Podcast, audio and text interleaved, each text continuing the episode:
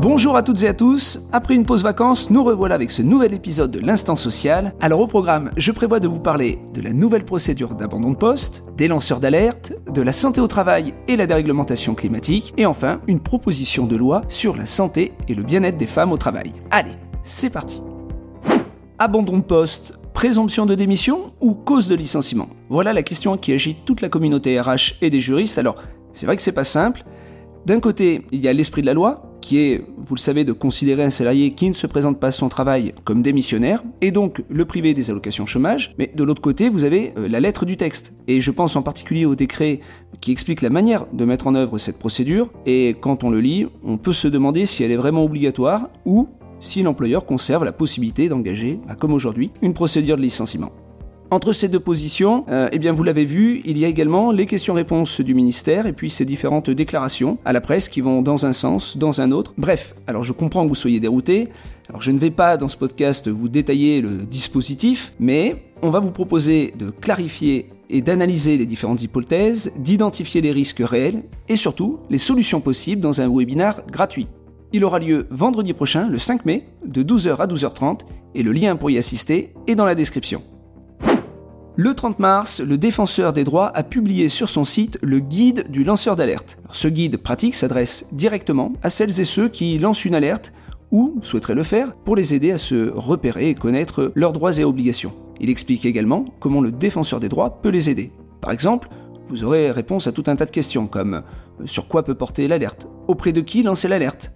Que faire après le signalement? Peut-on rendre son alerte publique? Quelles sont les protections du lanceur d'alerte? Les personnes qui m'aident à lancer une alerte sont-ils eux aussi protégés? Bref, tout un tas de réponses que vous trouverez dans ce guide dont le lien est dans la description. Travail, santé, environnement, quel défi à relever face au dérèglement climatique Le 25 avril, le Comité économique, social et environnemental, le 16, a publié sur son site son avis sur la question. On y apprend que les impacts croissants des dérèglements climatiques sur les conditions de travail, tels que les risques accrus d'accidents et de maladies à caractère professionnel imposent de mettre le travail au centre de notre démocratie politique et sociale.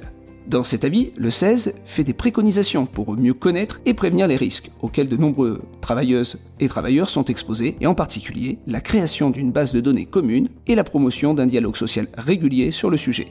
Le rapport de 131 pages a été adopté à l'unanimité, vous pourrez le consulter en cliquant sur le lien dans la description également. Le 18 avril 2023, une proposition de loi visant à améliorer et garantir la santé et le bien-être des femmes au travail a été déposée. L'objet de ce texte est de faire reconnaître les douleurs pénibles, les troubles hormonaux, la gêne épuisante, le sentiment de mal-être, les remarques désobligeantes que subissent les femmes ayant des règles douloureuses. Face à ce constat, la proposition de loi prévoit d'instaurer un arrêt maladie d'un à deux jours pour douleurs menstruelles, sans jour de carence, et pour lequel l'indemnité journalière serait à hauteur de 100% du salaire journalier de base. Cet arrêt pourrait être établi sur la base d'une prescription médicale fournie par un médecin généraliste ou une sage-femme. Si la personne en revanche ne souhaite pas opter pour un arrêt maladie, elle pourrait se voir offrir la possibilité de télétravailler depuis chez elle, un à deux jours par mois, sous réserve de prévenir préalablement sa hiérarchie. Enfin, la proposition de loi instaure une période de congé payé de 5 jours ouvrables au plus pour les femmes affectées par une interruption spontanée de grossesse sur la base d'une prescription médicale. Ce dispositif consacre également 5 jours ouvrables de congé aux conjoints, aux concubins ou aux partenaires liés par un pacte civil de solidarité. Et voilà, notre épisode prend fin.